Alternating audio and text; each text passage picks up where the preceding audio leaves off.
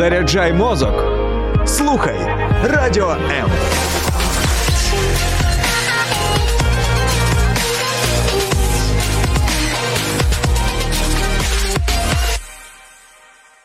Тінейджери цікавий народ, в якого точно є чому повчитись. Слухай Тінсток щочетверга о 16 на радіо М. Молоді є що сказати.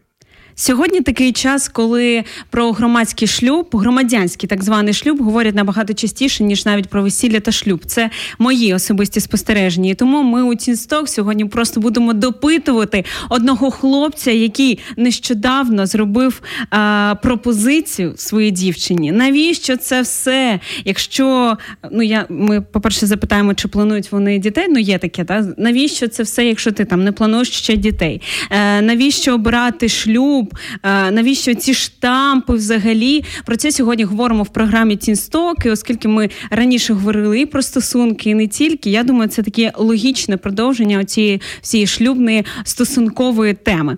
Е, привіт, Макс.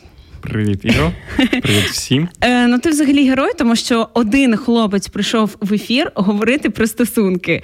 Е, Як ти взагалі нормально себе почуваєш? так? Я почуваю себе відмінно. Е, ну розкажи трішки про вашу пару. Е, Я буду допитувати сьогодні. Якщо я буду перетинати якісь кордони межі, я думаю, ти як чоловік е, зможеш мені, якщо що, про це сказати. Але я буду запитувати про це відверто, тому готуйся. Е, Розкажи трішки про вашу пару, е, про те тебе з Юлією, скільки ви, ви зустрічаєтесь? Е, чому ти вирішив зробив пропозицію? Як це було? Ну, взагалі, це доволі така цікава ситуація, і взагалі цікава історія зустрічі, бо ми познайомилися в інтернеті. А відразу, коли знайомишся в інтернеті, то це знаєш там, що ну, це люди за 30 за 40. Якось так виходить. В тебе такі думки, так? Я думаю, так в Чи більшості. на практиці так в більшості. було? Ну, бо тоді раніше ж як всі знайомилися в офлайні. А ми так вийшло, що познайомилися ще тоді в контакті. І от тільки почали. Ти кажеш, наче це було 15 років тому. Ну, це було 4 роки назад. Тобто це вже було досить, скажімо, не те, що давно, але не дуже поряд з нами. От, Ми познайомилися в контакті за допомогою одного бота для знайомств. Ми просто вирішили провести якось весело час, там поспілкуватися з різними людьми і побачити, взагалі познайомитися. І так випало, що ми потрапили на анкету один одного, і вирішили все-таки, що треба свайпнути вправо. Ох, ж ці програмісти. Я, наприклад, не знала про таких ботів. Знаю, зараз є такі якісь певні окремі соцмережі, але це, до речі, теж цікава тема з приводу знайомства в інтернеті. Угу. І що було далі? Ти свайпнув направо? Ну, я просто там було, типу, треба було натиснути на сердечко, якщо анкета подобається. Я натиснув. Я, якщо чесно, не очікую відповіді ну, до себе.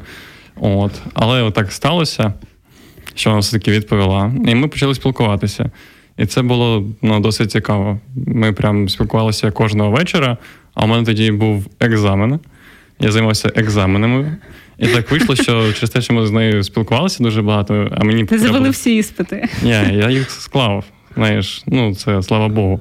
Я їх склав, але при цьому я дуже пізно лягав. Тобто я лягав в четвертій ночі, а прокидався в шостій ранку. Як це романтично? Да. Тобто, так ми познайомилися. Потім так вийшло, що я поїхав в Одесу, а вона була у бабусі під Одесою. Тобто ми познайомилися в інтернеті, ми з одного ну, міста, але при цьому ми були навіть дуже близько один до одного, хоча і не поряд. І це було теж якби цікавий момент. Потім ми перший раз зустрілися 17 вересня, це 17-й рік, тоді, коли Нік Вуйчич приїжджав. От, Ми зустрілися на тій зустрічі. Свято Дня подяки, так? Да, на да. головній тоді вулиці, да. здається, площі. На Хрещатику uh-huh, тоді було. Uh-huh. От ми зустрілися на Хрещатику перший раз. І отак почалася наша взаємодія з двох. Ну, з, тих, з того часу пройшло доволі небагато років, чотири. І от спустя чотири роки я вирішив зробити їй пропозицію. Чому так довго? Чотири роки? Ну, напевно, треба принюхатись до людини. Бо з часу йде, міняються якісь цінності, якісь погляди на життя. Бо коли тобі 16, ти думаєш одне, коли тобі 20, тебе вже інші погляди. Наприклад, я тоді навіть не дуже розумів, чим я буду займатися там років mm-hmm. через 10. А зараз у мене є так скажімо, такі плани, або не знаю, просто є своє бачення. Тоді його не було. І от ми просто спілкувалися, і під цей час, що мені дуже сподобалося, що ми вдвох е, розвивалися. Тобто не було такого, що хтось стоїть на місці і ну, нікуди не йде, немає мети, щоб до неї щоб її досягати. От. Скільки вам було, коли ви почали зустрічатись? Ну, мені було 16. Ну, ладно, нам було по 15, буквально через місяць мені стало 16. Ем, Взагалі, на твою думку, з якого віку найкраще будувати, починати будувати стосунки? 16-15 це не зарано? Чи навпаки, може, для когось не запізно? Ну тут такий цікавий момент в тому, що ми не знаємо, коли нам випаде та сама людина. Mm. І це може бути якби і дуже рано, а може бути і в 25, а може бути і в 35. Ну тобто тут ніколи не вгадаєш. Про побудування стосунків. Ну тут такий цікавий момент, що діти мають вчитися будувати стосунки. Вони ж не знають, як це будуть робити. Вони мають цьому навчатися, бо ніколи не виходить все з першого разу. І це потрібно просто якби навчатися цьому. І мені насправді дуже допомогла одна книга, вона така цікава. Це Гаррі Чепмен «П'ять mm-hmm. мов кохання. І вона мені взагалі змінила погляди до на взаємодію між людьми, на стосунки між людьми, тому що от, ну, буквально я її прочитав, я прочитав її за тиждень, бо вона була, по-перше, дуже цікава, а по-друге, вона прям така дала мені поштовх в розвитку, бо я зазвичай був не дуже соціальною людиною, дуже любив взаємодіяти. А тут мені допомогла зрозуміти, як мати підхід до моїх батьків, до моєї нареченої. От. Вже нареченою, Юлі. А ти сказав, що практика важлива у стосунках. Ти маєш на увазі, що е, є також таке твердження, що е, чим більше партнерів, тим краще будувати стосунки. Ти з цим погоджуєшся ну, чи ні? Тут я Треба відпрацьовувати цю практику на людях. Ні, я не думаю, що це залежить від кількості. Я думаю, що це залежить саме просто, що ти маєш отримати досвід. Тобто ти не можеш так сказати, що ось ця людина точно моя.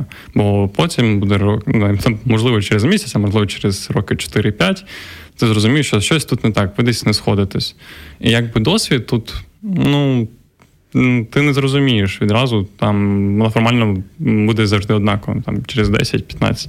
Але це справді не дуже добре, коли ти так скидаєшся з одного місця на інше. Це означає, що ти, напевно, що робиш щось не так. Тобто. Є, як я розумію, є досвід е, аля ти там зустрічаєшся з різними людьми, і таким чином ти аля набираєш досвід. З іншого боку, є момент пізнання один одного. І Ти більше про друге аспект. Да, я, я напевно розумію, більше так? про друге, тому що от, треба розуміти, як це як, як до цього підходити, як uh-huh. розуміти іншу людину можна скажу прозустрічатися, але але взагалі її не знати. Оце, до речі, цікавий аспект. От ви зустрічались 4 роки. і Я думаю, логічно це в тому числі там певний вік, так і ну і взагалі ну у вас е, зайняло такий період пізнання один одного. А як це відбувається? На яких левлах? Бо е, я думаю, що можна ну аля зустрічатись, так спілкуватись, але це пізнання може не відбуватись. Як ти думаєш? Так, да, це може бути так, коли ти просто зустрічаєшся з людиною, тому що тобі з нею добре. Знаєте, є такі друзі, коли ти якими ти проводиш час, тому що тобі просто добре з ними проводити час. І я коли коли от просто друзі, які в інші моменти вони якось не зацікавлені з тобою. Тобто вони там разом потусити, ви можете зібратися, а потім так якось щось більш інше поговорити ну, не виходить. Тобто може бути і такі стосунки.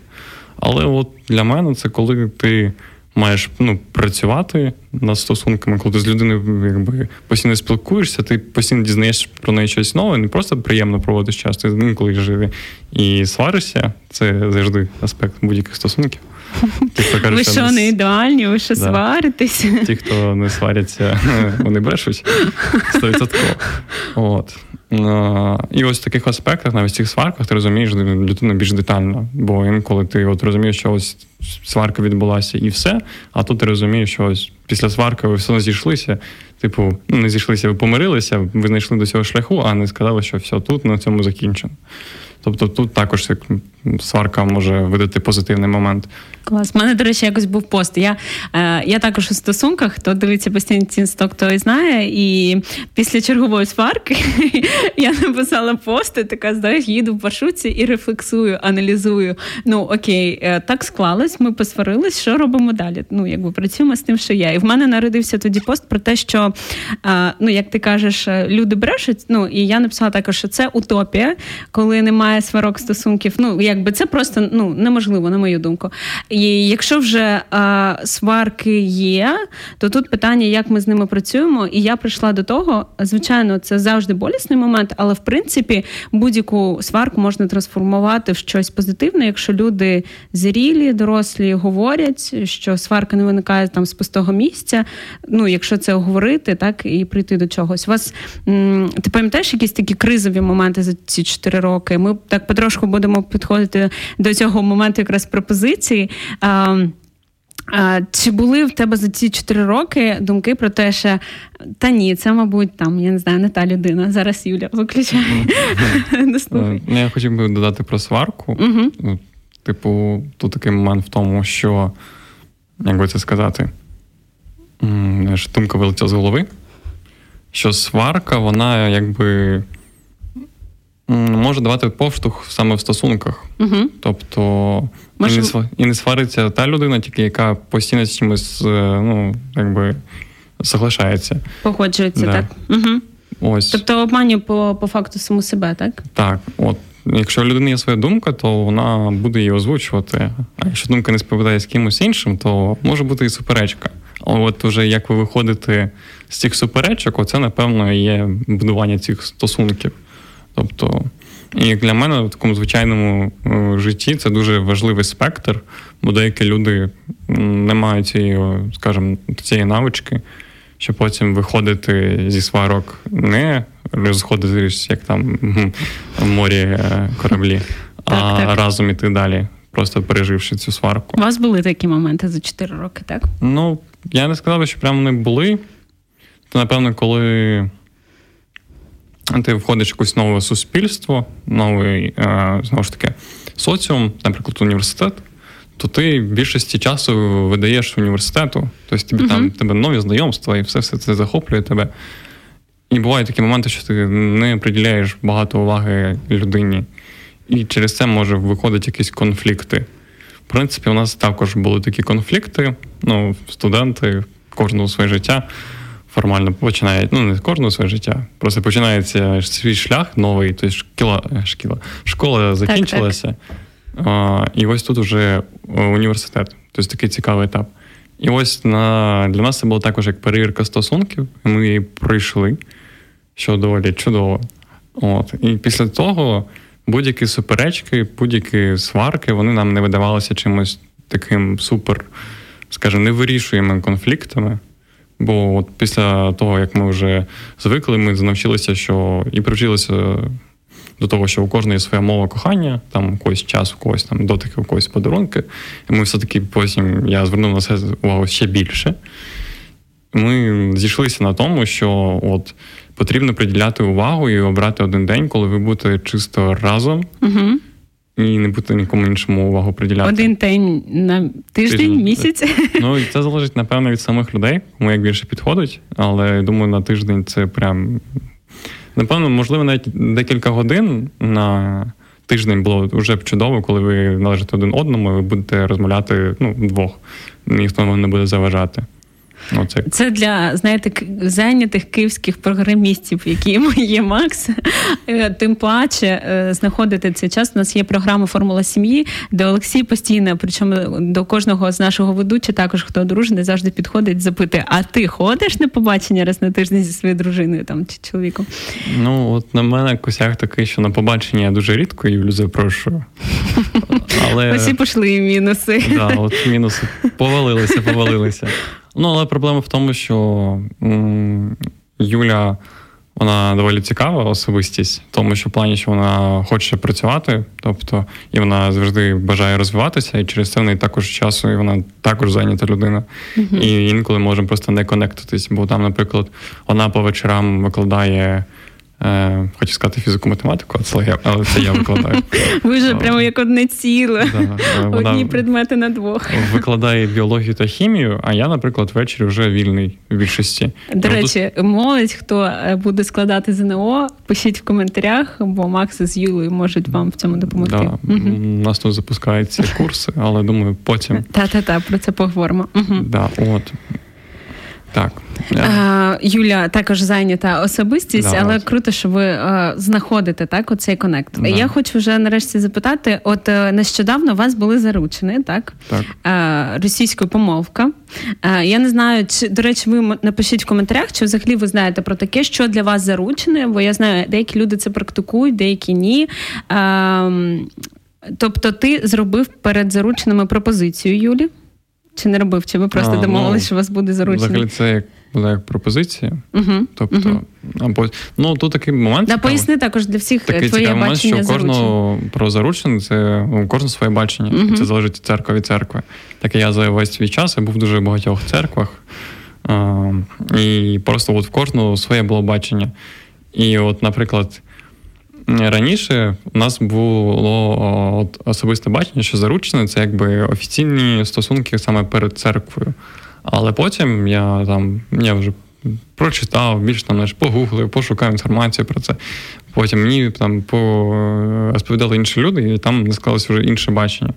І, в принципі, заручено це, напевно, той час, коли це теж такий знаєш, випробувальний термін перед е, головною подією коли ти маєш, якби, не знаю, більш ще серйозніше доставитися до стосунків з людиною, тим, щоб перевірити, що це дійсно твоя людина, і щоб це було якось чисто. Угу. От. Напевно, в такому плані. І заручені для цього і створені. Ті люди, які оминають заручені відразу, ну, це, напевно, трохи не те, що неправильно, це трохи дивно. Бо це має бути такий етап завжди, коли ти хочеш будувати сім'ю або плануєш будувати сім'ю, що ти маєш все-таки ще раз випробувати це все на самий, скажімо, кінець, бо тоді шляху назад немає. От. Тому якось ось так. Є багато людей, які в стосунках. Є люди, які е, живуть у так званому громадянському шлюбі, так і до речі, ну з другим варіантом там взагалі питання, тому що е, багато таких історій, коли люди е, ну так е, завантажуються, це все, що і вже якби а нащо одружуватись? Е, ну ви вже живете, ну типу як сім'я е, і так далі. Ти як хлопець, для чого тобі, ну грубо кажучи, робити цю пропозицію, так оголошувати ці заручини, робити цей наступний крок. Е, для чого взагалі шлюб, сім'я, саме весілля, саме от проголошення цих моментів, так, заручення, вінчання е, з того такого чоловічого погляду? Ну, для мене взагалі громадянський брак. Угу. Шлюб. Брак, це так, знаєш, да. Е, не це випадково. Да, да, да. Просто, ну, напевно, Прикол в тому, що це коли ти ну, зустрічаєшся з людиною, але їй не довіряєш. uh Тобто ти не готовий там вступити з нею офіційно в сім'ю, але ти з нею ну, якби, вже фактично сім'я. Але при цьому ти не хочеш там міняти, бо ти знаєш, що можливо може бути щось таке, що щось станеться. І якби повної довіри такої немає до людини, і тому не не, вході, не входиш в, скажімо так, офіційні стосунки як чоловік та дружина. От. Про весь цей шлях для мене ж кажу, це тоді, коли вже ти повністю довіряєш людині, і ти його проходиш разом, і це для тебе у вас також випробування, бо весілля це теж випробування. Я недавно був на одному весіллі своєї однокласниці. Це було ще те випробування, так? Так. Вона просто ну, я за нею спостерігав. Там був такий момент, що пастор він розповідає, там щось каже, от вже немає, він має їх ну, так кажемо, одружити. І він дуже довго щось розповідає. Він сказав, що займе 20 хвилиночок, але в нього не вийшло. Він там вклався в 40. І я бачив, як моя однокласниця вона дуже переживає. Я розумію, що ось вона формально стоїть, і вона стільки переживала, що не тряслася рука. Знаєш, коли вона просила води, і це так просто мило виглядало, що для неї це такий переживательний момент. І вона, ну, видно, що вона цього чекала, очікувала і проходила з цією людиною. Тому в підсумку я хотів би сказати, що ось цей шлях це саме як, знаєш, не впробування віри, а те, що ти вже дійсно довіряєш людині і готовий з нею все це подолати. Тобто, і коли ти вже це подолав, то ти формально вже стаєш такою сім'єю а потім вже будуєш свої сімейні стосунки. Бо сімейні стосунки в наступній серії, вже да, коли ви там одружитесь, запросимо вас. А ти як чоловік, е, е, оці всі, як ти кажеш, переживательні моменти. Е, ну кажуть, що там весілля потрібно дівчатам, що це їхня тема, там ці всі квіточки, сукні і так далі. Яке в тебе ставлення? Ти якби готовий? Я не знаю, чи ви, до речі, плануєте весілля чи ні, як це буде відбуватись. Ти це просто, якщо буде ну так для неї, бо вона цього хоче, чи в тебе також є певні там думки і очікування з цього приводу? Ну, цікаве питання. В принципі, саме бачення весілля може знову ж таки бути великою суперечкою між двома людьми. Особливо, коли буде планувати Це, до речі, ще одно, як знаєш, пунктик, який треба пройти перед е, У вас може бути е, різне бачення весілля, але я думаю, чоловікам це також треба пройти а не просто сказати, що це все для майбутньої дружини. Це mm-hmm. тільки для неї треба, але ну от. Для мене, як для чоловіка, я думаю, що я маю пройти цей шлях також. Прийти це Але, випробування. Да. От ми, перше випробування тим, що ми маємо якось разом зробити цю велику подію, разом її придумати, якось разом все це вирішити, і це теж складно. Що я би ще хотів би сказати? Ну, Для мене, напевно, це важливо, тим, що я формально так офіційно оголошую себе е, з кимось сім'єю. Угу. Тобто, так, ми а вже ж дуже близькі люди, але тут уже прям коли пройшов весь шлях, тут вже офіційна сім'я. І для себе це сприймаєш інакше.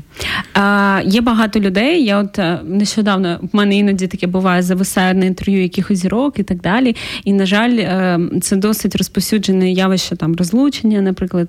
І я пам'ятаю, дивилась одного також селебриті, він вже там був дву, двічі одружений, і він з приводу там свого е, можливо майбутньої сім'ї, коли в нього запитували, він казав: Ну навіщо це мені все вже? Ну тобто є таке певне розчарування від того, ну Бо розлучення це завжди, як би не казали, це негативний досвід. Так це завжди болючий процес.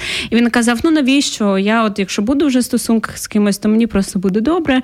Е, навіщо ці всі штампи? От, от ось бачите, вони нічого не вирішують. От в моєму житті вже було два розлучення. Навіщо воно мені потрібно? Також другий аспект, який часто там е, кажуть люди, які не хочуть укладати шлюб, це, наприклад, ну от в мене там сім'я, там батьки, там абсолютно зруйнована модель цієї сім'ї. Навіщо це все? Ну я там сім'ю не вірю. Якщо тобі комфортно, можеш розказати, як в тебе було, чи є в тебе ця модель, і наскільки це впливає на твої теперішні стосунки, і чи ну, чи ок взагалі тобі такі заперечення? Як mm. з ними можна можливо працювати? Я не знаю.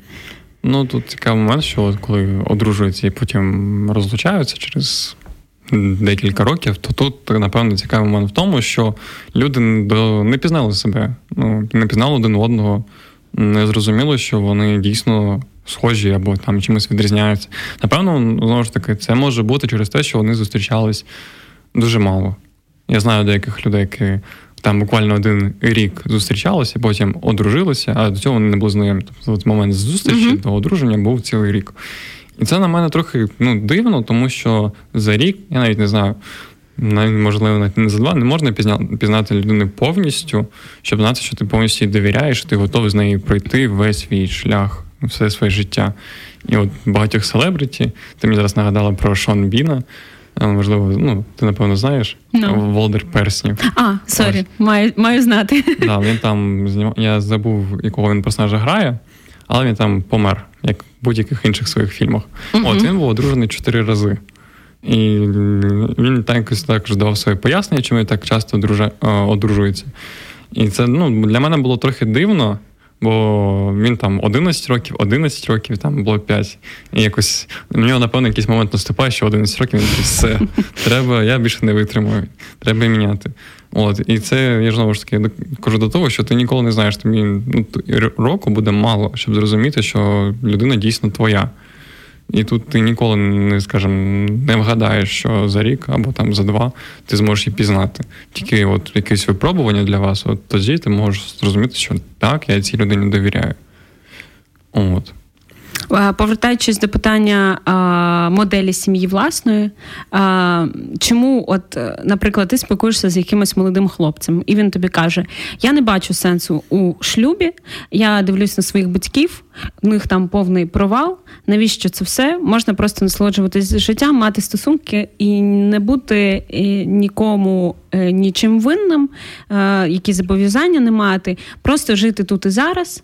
Е, це така ну, фраза, яку ми можемо зараз почути багато де.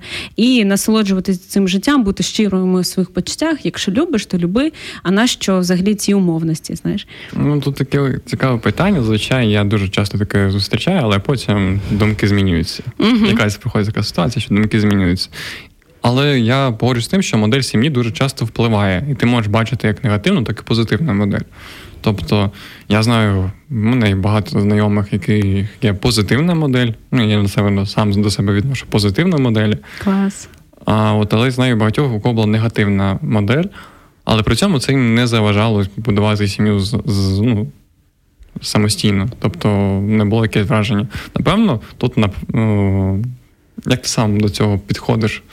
Це знаєш, мені нагадує історію, коли ось батько алкоголік і мав два сина, і один став алкоголіком, другий став успішним. І на питання, чому ви такі, він сказав: типу, тому що наш батько алкоголік. І це залежить від твого бачення, як ти до цього. Ну, ти як до цього ти стосуєшся, як ти будеш сам планувати. Тобто ти можеш бачити, що це негативно, і робити не так. uh А можеш бачити, що це було негативно, і казати, ну навіщо мені все це? Ну, До цього моменту треба також підходити. Але не всі хочуть підходити. Напевно, немає якогось такого внутрішнього бажання або тієї людини, яка змусила тебе до цього підійти. Я також знаєш у лапках люблю такі виправдання, типу, чому ти там проявляєш агресію, чому ти гнівливий, чому ти можеш, я не знаю, матом прокричати, чому там, ну і, і багато таких можна підставити. І людина починає казати: А знаєш, яке в мене було важке дитинство?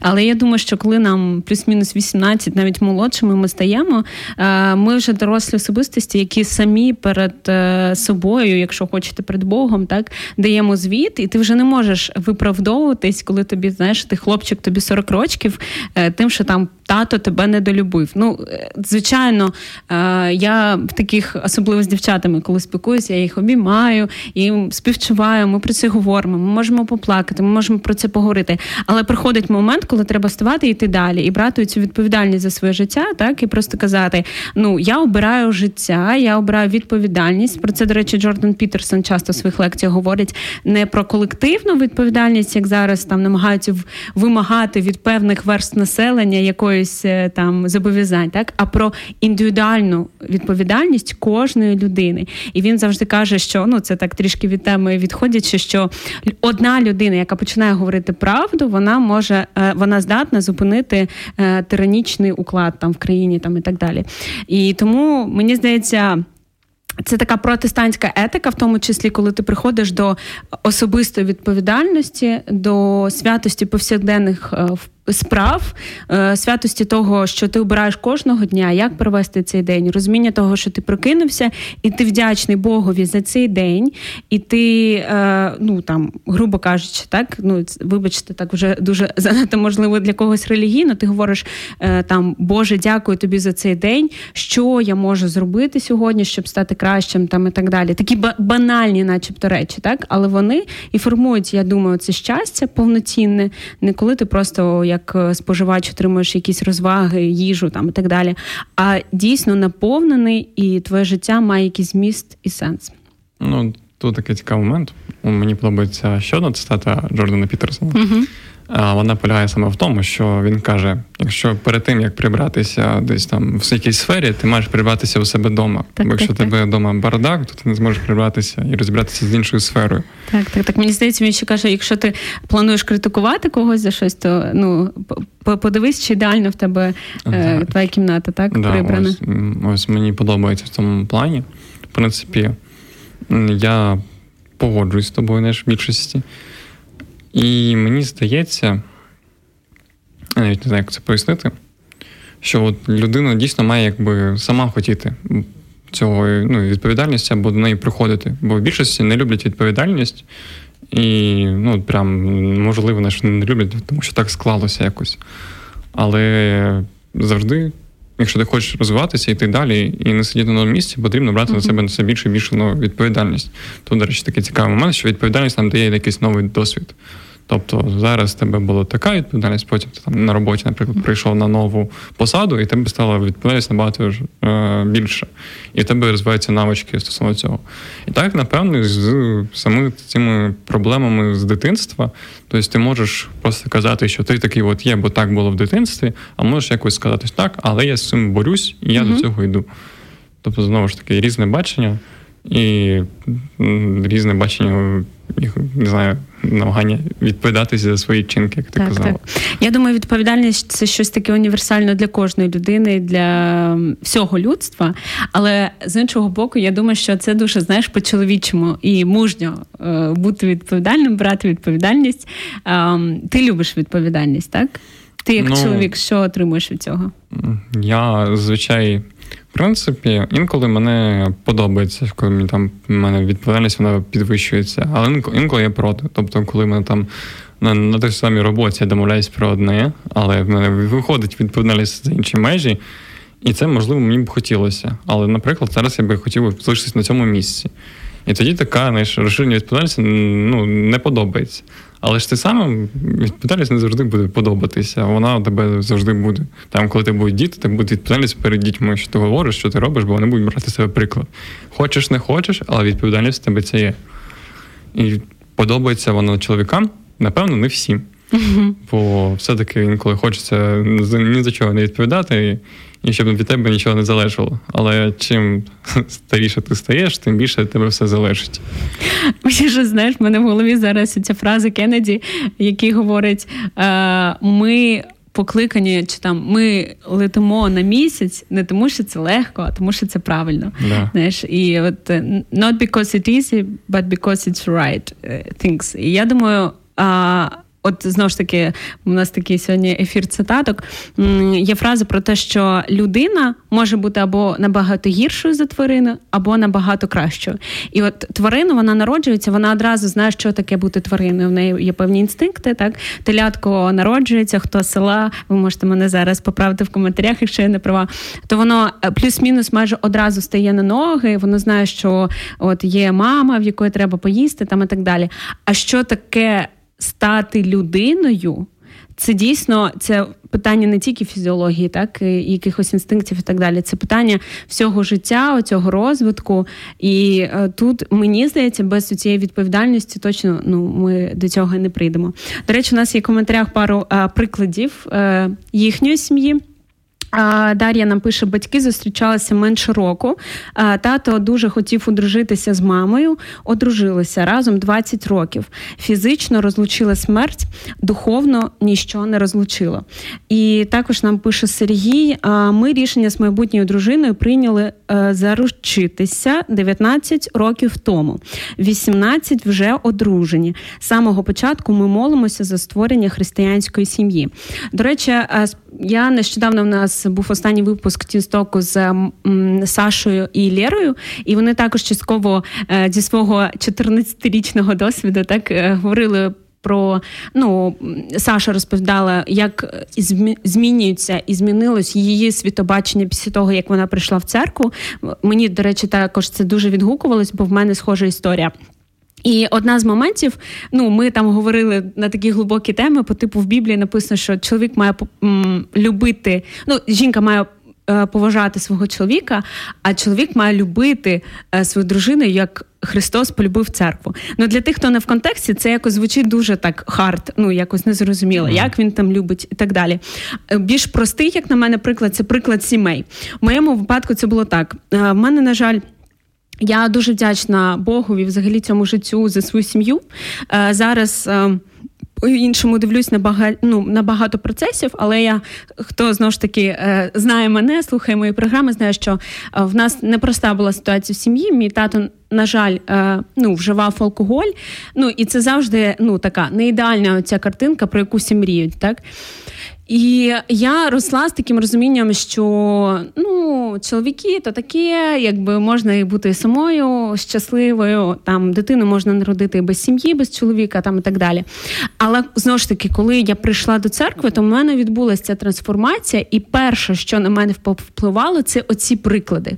Тому що якщо раніше я, ну на жаль, е, не бачила або бачила дуже мало сімей, в яких, от, як ти кажеш, чисті стосунки, де немає зрад, де немає там алкоголю, де немає е, ну, таких от боргів е, в контексті лінії людської, так, відсутності відповідальності. І таких сімей, на жаль, було просто одиниці. Коли я прийшла до церкви, я не кажу, що це, знаєте, така, ну, якби е, чарівна пілгулка, але це мій особистий досвід. Я побачила, і що на мене повпливало, я побачила сім'ї, які здорові, яких батько так само бере участь в вихованні дітей, е, які якось формують бюджет, планують щось і так далі.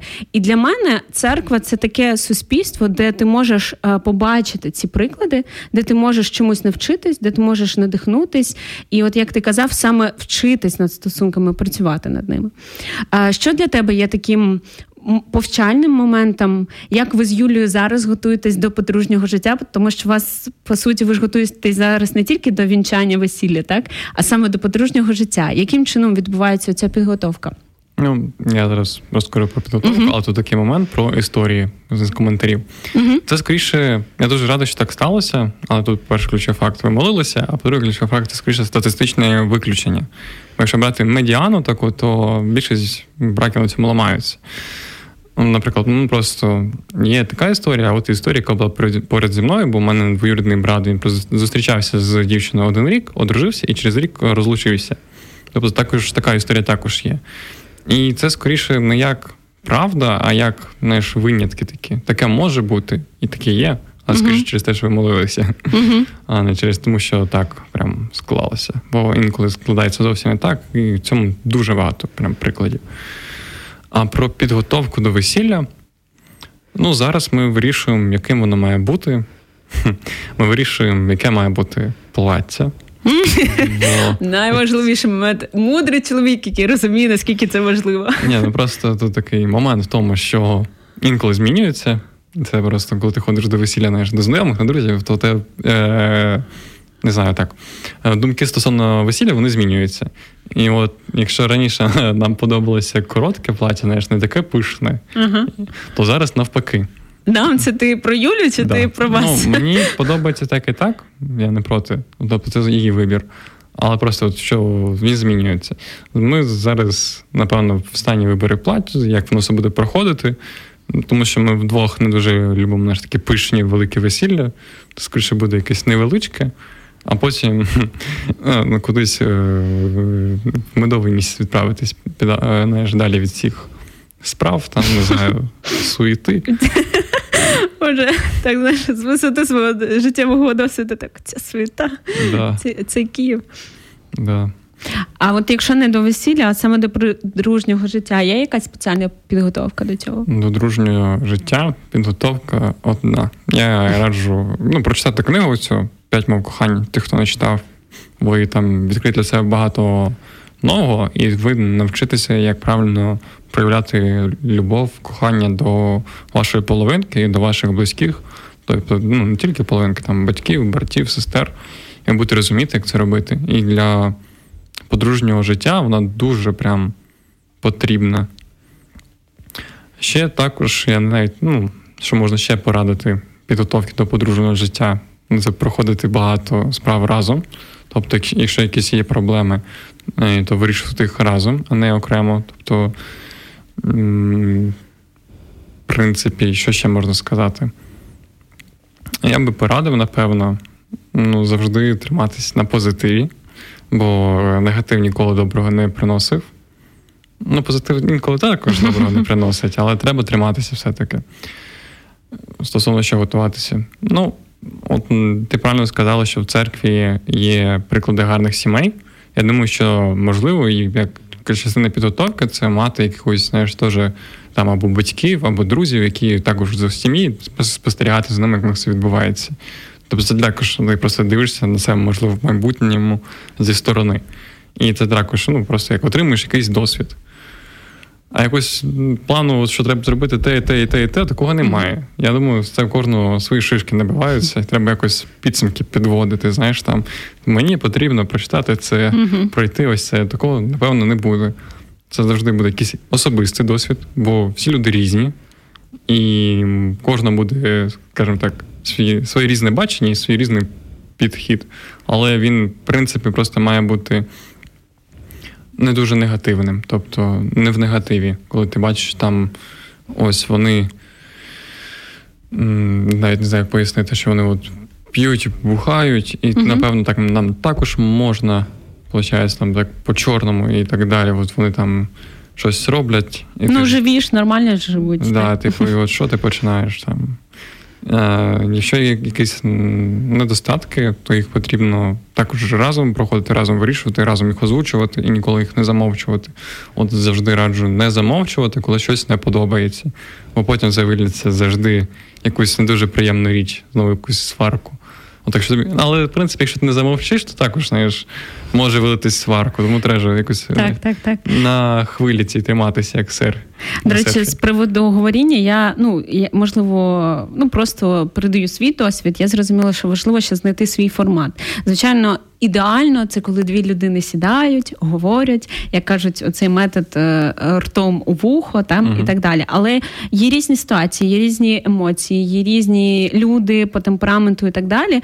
І я знаю, якщо а, вам легше, наприклад, написати лист, бо я знаю таку сім'ю, і я запитував в них, вони вже дуже довго там більше 40 років вже одружені, насправді. І я запитую Джим, ну як чи були у вас кризові моменти? Він казав, що в нас були такі найбільше три кризи за ці всі 40 років. І як я їх розумів, мені дружина писала листа. uh Я знав, якщо дружина пише листа, то все треба ну знаєш, налаштуватись. Можливо, вам легше там я не знаю, написати в месенджері там або ж, але хоч якось, але робити ці кроки, можливо, вони виведуть на таку щиру розмову від серця до серця. Ну я так думаю, що краще, хоч якось там лист написати, аніж взагалі ніяк. Ну і думати, що людина якось там має здогадатись, так про твої почуття. Я зрозумів про що ти, але тут таке знаєш, таке цікаве поняття, що напевно вони обрали лист не спроста. Тому що коли ти пишеш лист, ти не озвучуєш людині все, що ти думаєш. uh Ти коли Кажемо, коли ти пишеш листа, то ти медитуєш через себе і ти якось збираєш думки. А коли ви розмовляєте, то особливо коли ви вдвох там з гарячим характером, то може щось піти не так. Тоді лист найкращий е, вихід. Але коли у вас там характер в обох, ну скажімо так, флегматичний, тобто ви всі спокійні, uh то можна і спокійно ну, і розмовою вийти. А от коли лист, це, напевно, такий доволі непоганий лайфхак, особливо для спильчивих людей, тому що ти не зможеш там спилити Як в листі. мінімум зекономиш на посуді. Так? Да. Ти не зможеш там спилити в листі, але якщо спилиш, то ти скоріше затреш просто і потім заново почнеш. Немає, на жаль, у нас просто часу, вже звукач кричить, але останнє запитання на три секунди: як оце почуття зберігати?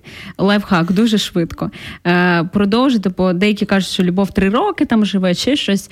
Як оце, як на твою думку, е, як ти зараз думаєш, пронести крізь роки оце ну, почуття? Знову ж таки, розуміти, що що для людини таке любов, що таке кохання, і йти в саме в цьому плані. Тобто так. це може бути якісь невеличкі подарунки, угу. а можуть бути там, наприклад, просто більше уваги. Ти там обрав не піти в футбол з друзями, там, як ти робиш це кожного тижня, а там приділити їй час. Або там, не знаю, можливо, можливо, можливо, знову ж таки, час приділити, колись сходити, що там ще може бути? Можуть бути доторки, тобто ти можеш просто підійти обійняти, і це угу. також буде працювати, бо у когось може бути мова кохання, це доторки. Так, так. В такому плані. Просто саме підхід це зрозуміти, що для твоєї половинки так. мова кохання. І ще лайфхак від Валерія Курінського. Ви можете знайти його лекції на Ютубі. Він, на жаль, помер у 2004 13-14 році він це людина, яка освітянин. Е, він перекладав більше ніж 100 мов, був композитором, е, писав сонети, і він завжди відповідав на це питання: треба розвиватися. І я думаю, що коли у вас є такий певний світ на двох, коли ви кожен отримуєте нові знання, коли ви там обговорюєте якісь лекції, там або інші там я не знаю книги, фільми, що завгодно. У вас є оцей світ, вам є про що поговорити, е, і ви рухаєтесь, і ви змінюєтесь не знаю, щодня, можливо, щотижня. Так тоді я думаю, ви будете просто по-новому дивитись на цю людину кожного дня. Вона хопа змінилась, подивилась лекцію, вже інша стала. Ну змінилась, так і ти по-новому закохуєшся. Ну е, це я так думаю, і Валерій Коріцький.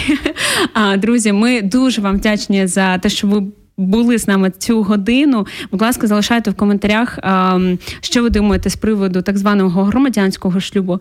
Е, що ви думаєте про е, цей крок до заручин, до пропозиції? Чому важлива сьогодні сім'я? Чому важливо укладати саме сім'ю, шлюб? Е, і, взагалі, наскільки там вам це близько? Чекаємо на вас в коментарях. Ну і я дуже вдячна, Макс, тобі. Так, пролетіла з тобою годину, можливо, ще якось спробую запросити тебе, можливо, з Юлею. Е, дуже класно класно було почути твої думки. Да, Дякую. Також було дуже приємно цю, цю розмову. Дуже цікаво було для себе. Не ж дізнався щось такого дуже новенького. Тому для мене це також було корисно. Думаю, для наших слухачів це також було корисно. Дуже сподіваюся на це. Так. О, тому Якщо було корисно, будь ласка, поділіться цим е, відео в своїх соцмережах. І я нагадаю, що в нас сьогодні був Макс Павленко. Ви можете на них підписатися, якщо вони пустять вас в свій інстаграм і спостерігати за тим, чи як там далі розгортаються події, дивитися за цим серіалом. Це завжди цікаво надихатись, бачити приклади. І дякую вам за такі класні, чисті, щирі, відверті приклади е, вашого життя. Друзі, ну а ми почуємось в наступних випусках Тінсток. Заходьте на наш е, канал Радіо М Медіа. Там окрім ефірів, ви ще знайдете цікаві короткі відео, які точно не залишать вас байдужими. Тінсток розмова з молоді на не завжди зручні теми. Якщо вас зацікавила тема передачі або у вас виникло запитання до гостя, пишіть нам radio.m.ua Радіо М про життя серйозно та з гумором.